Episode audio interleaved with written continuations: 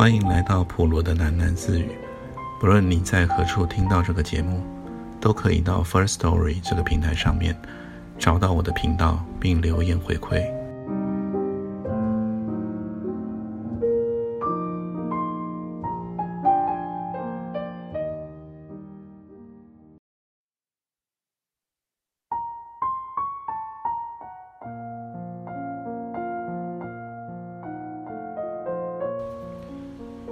又忙了一阵子，将所有的物品归位，只将一些贴身用品和衣物整理成一箱，把其余的衣服与日记另外打成一包，钱则放进了提袋中，换上了舒服的运动装，关了灯，他步下了铁梯，走出了后门，又反身将后门反锁，钥匙从墙外抛了回去。这个地方。没有一件东西他将留恋。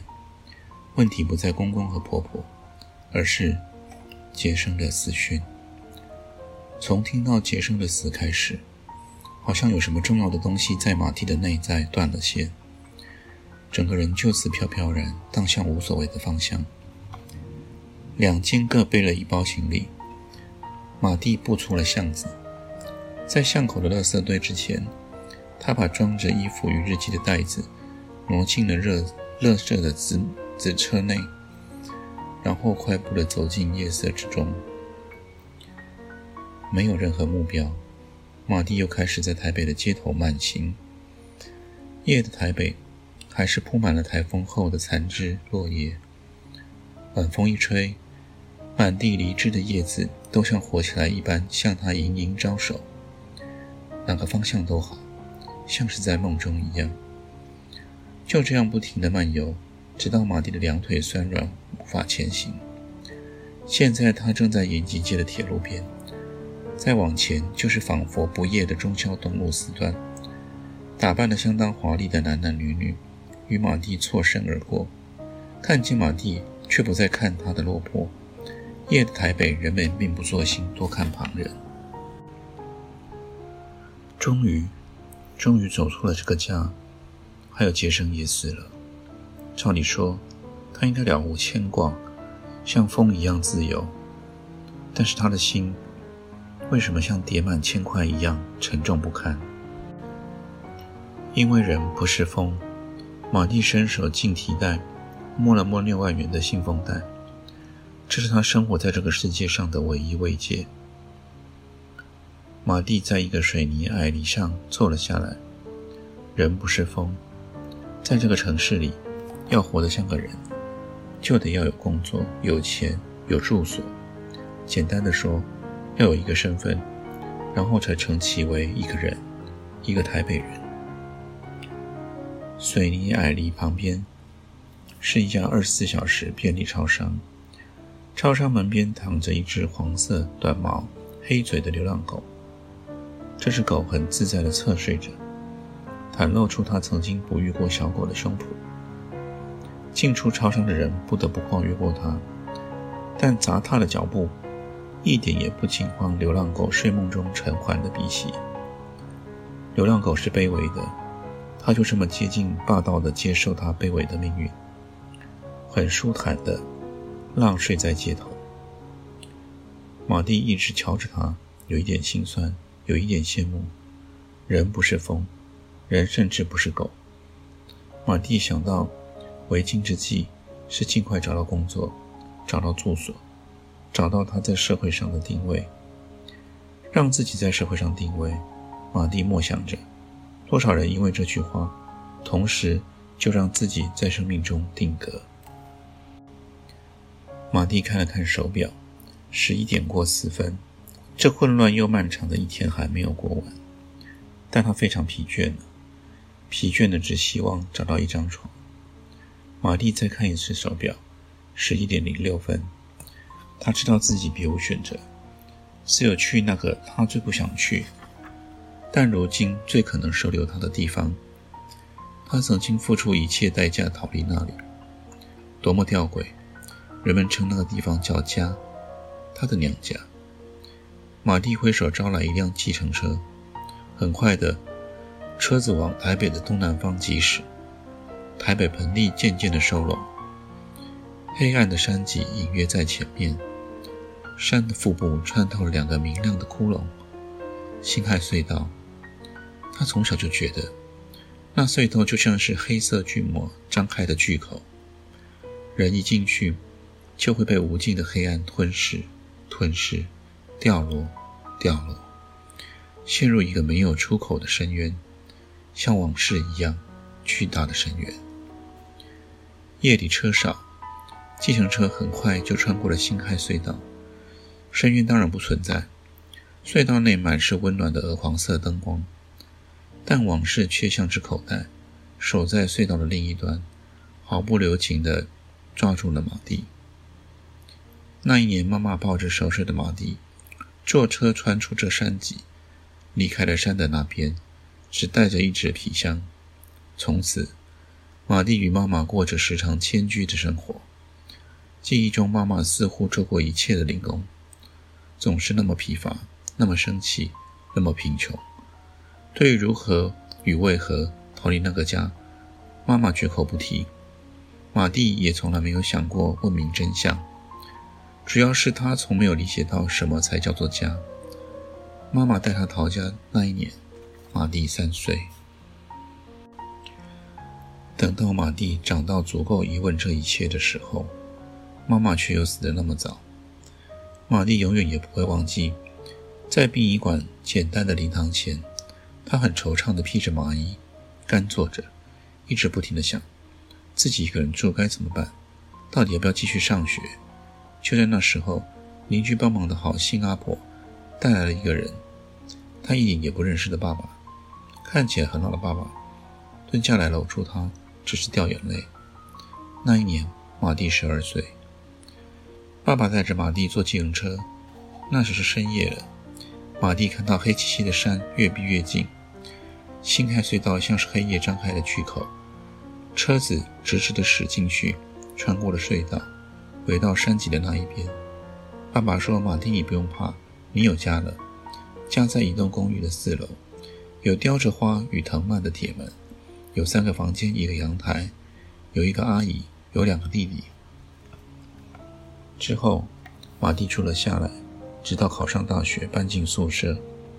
然后，马蒂兜了一大圈，现在正坐着车穿过了隧道，再一次回到那个地方。计程车停在家门口，马蒂又看了表，十一点三十五分。付了车费后，马蒂站在家门口犹豫着。很晚了，但阿姨睡得更晚。现在上楼不免碰到阿姨，但怎么办呢？正在想着，一楼的铁门开启，马蒂看到一个瘦小的人影出来，回身很缓慢地把门轻掩，但不扣上。那是爸爸，比上一次见面更老、更小，一手提着两大包的垃圾袋。爸，马蒂在黑暗中轻轻地叫唤了一声。爸爸很惊悚地望过来，看清是马蒂。他皱纹的脸出现了柔和的笑。回来了，马蒂。爸，我再也不回方家了。马蒂一说完，眼泪就不争气的盈眶滚落。他也不是泪，只是直直的望着爸爸。爸爸并没有什么表情，他像是个断电的机器，怔了有几秒钟之久，然后很慢的点点头，走上前来，伸手接马蒂的行李。先住下来吧。马蒂，先住下来再说啊！马蒂阻挡了爸爸欲接过行李的手，帮他拿了一袋垃圾，两人并肩默默将垃圾拿去丢了，再并肩走回家门。上楼时，马蒂就犹豫了：“爸，阿姨睡了没？”“不要紧，不要紧。”爸爸说，“你不要操心，我帮你收去，你尽管住下来就是。”打开吊着油画与藤蔓的铁门，家很明亮。阿姨果然还没睡，只是一脸倦容，整个人看起来意外的浮肿。他对马蒂点头笑笑，爸爸就与他进厨房低语着。马蒂仍然背着行李，站在客厅。小弟马南缩着脚坐在藤椅上，正在读一本很厚的参考书。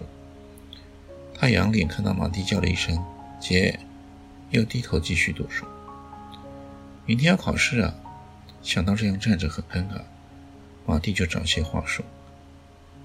没有啊，马南眼睛看着书，毕业考都过了，哪来的考试？哦，那你要加油喽。马蒂想到念高三的马南正要面临大学联考。爸爸与阿姨走出了厨房，爸爸很殷勤地来拿马蒂的行李。奶奶先到房间把东西放下，就住你大弟的房间。马蒂默默跟在爸爸背后走进房间时，阿姨开口了。你大弟在当兵呢，很少回来，你就给他住，不要紧的。马蒂感激地对阿姨笑笑，阿姨却一转过身，一边揉着肥厚的腰，一边走进他的卧室。大地马兰的房间以前就是马蒂住的地方，房间内布置已经大别于以往。马蒂感觉房间变小，变拥挤了，原本放书桌的地方。现在竟摆了一个办公桌，上面还有电脑。窗帘换了，马蒂贴在床头的詹姆士迪恩海报变成了迈克乔丹。墙边多了一大套音响，还有一整柜的录音带。马蒂坐在床上，他太累了，只想先睡，待明天再整理行李。但爸爸似乎没有出去的意思，他抚弄着马桶的音响。又逐一慢吞吞地看着房里的家具。对了，你留下的一切个东西，我都给你整理了，收在柜子里，看看要不要。爸爸费力地拉开墙角一个塑胶衣橱的拉链，里面是马蒂大学离家时留下的杂物。马蒂凑过来看，主要是一些衣物，还有书，一些连他也记不起了的小用具，还有那只皮箱。那只皮箱是妈妈带着他逃家时所用。他离家读大学时也带着这个皮箱，离开齐生家时带的也是它。大学毕业后最后一次回家暂住，他把这只皮箱带着，从此却留在家里了。在爸爸的帮忙下，他把那只皮箱从衣橱底拖了出来，整个衣橱和皮箱都泛着浓浓的霉味。摸起来有一种湿润的触感。爸爸转身拿了一块干的破布，马蒂很轻缓地擦拭起了皮箱。箱子有点沉，他想起来里面是装了一些东西，自己永远也舍不得丢，却又不想轻易回味的东西。孤零零的皮箱，承载着他命运流转的一只方舟，如今也孤零零地搁浅在衣橱底好几年。马蒂用破布。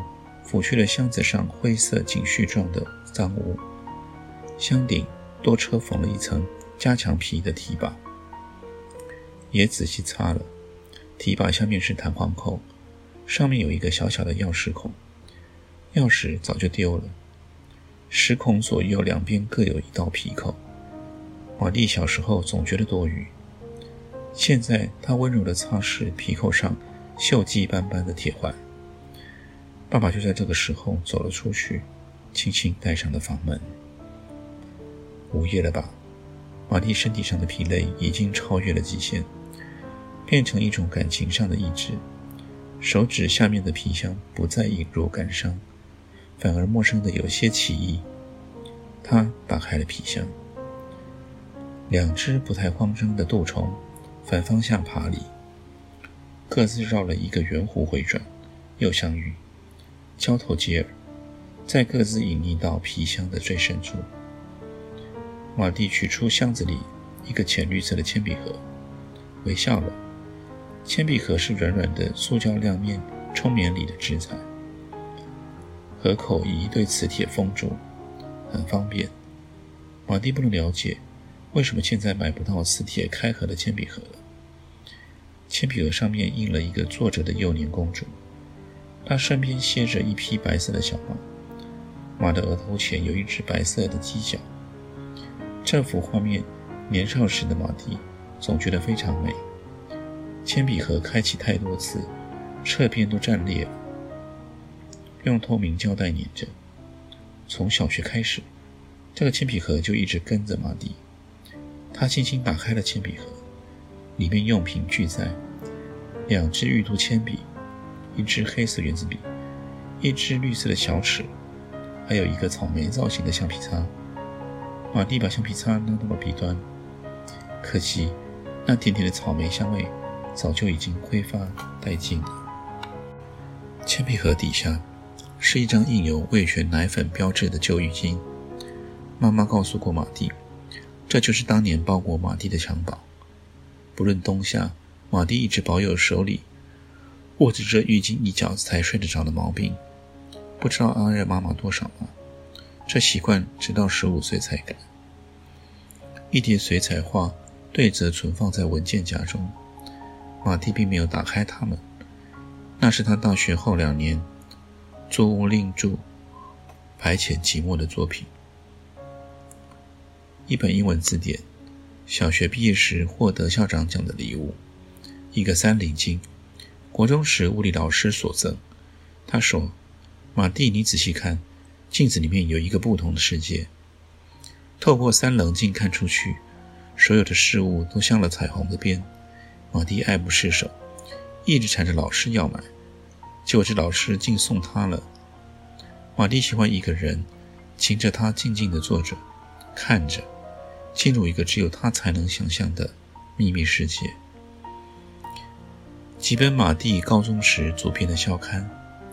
一张陈旧不堪的对开世界地图，背面横竖贴着十几道的胶带，才保持它没有四分五裂。马蒂将之摊开，一个已经不符时事的世界铺在眼前，上面还有用彩色笔打的星星记号，都是些马蒂梦想要去的地方：尼泊尔、纽西兰、象牙海岸，上面打了红星星；加拿大最北的鲍尔登岛。南极洲的罗斯冰原，这些地图上最边陲的地方，马蒂感到陌生、荒凉又浪漫。他也打了红色星星，最大的一颗红星星还是以立体黑边落在南半球非洲的边缘，汪洋大海中的马达加斯加岛。啊，遥远的、遥远的马达加斯加，一只像海水一样湛蓝的古瓷红茶杯。非常的贵。大学毕业那一年，他去机场给琳达送行，在机场的昂贵礼品小店中看到了这只杯子。杯子的价钱正好是他买了回台北车票之后所有的余钱数。不知道为什么，平素非常节俭的马蒂花钱买下了它。皮箱的最底层是多本马蒂的手机，他向来有信手涂写东西的习惯。多年来已写满了不知几本笔记。马蒂顺手抄起了一本，又从铅笔盒取出一支铅笔，跑到床头坐了下来。马蒂一直喜欢这张床，因为床边靠着窗户，坐着就可以仰望天空。虽然与格林的洞距那样窄，窗口的天空被遮掩了一半。虽然台北的天空看起来总是那样脏，马蒂。还是喜欢抱着膝坐在床上看天空。附近的光害太多，此时看出去的夜空很浑浊暗沉，看不到一颗星。马蒂将前额贴在纱窗，臆想着星星都还在，他知道的只是超乎视线之外。马蒂翻开了手记本，开头是一篇他十八岁时呕心沥血。创作的小说，片名还用蓝色的麦克笔书写着“风的故乡”。这是一篇孩子气的、极度缺乏写实精神的爱情小说。故事中的少女主角一个人独自旅行，寻找自由，结果遇到一个令她迷恋不已的梦中男孩。她抛弃一切追求男孩的爱，最后得到男孩，却失去了自我，所以她又离开了男孩。故事在左支右绌的贫乏情节中戛然结束，留下了小半本的空白纸页。这小说可以说是叫人汗颜的少年习作。可是看完之后，当年的情感却如星星之火了然了起来。小时候的马蒂常梦想遇见一个男孩，这男孩无比聪明，而且完全了解他。他也常梦想自己可以变成一只小鸟，自由自在地飞走。当然，这样完美的男孩从来没有出现。至于小鸟，他后来在书中读到这样一段文字：人们常羡慕小鸟飞行的自由，可是大部分的人都不知道，多半的小鸟终生都栖守在同一个巢，只能在很固定的领域中飞翔。而候鸟，因为天赋的习性，每年不由自主忙碌地往返于南北之间，飞行在同一条路线之上。这样子，你能说一只冉冉飞腾而去的小鸟自由吗？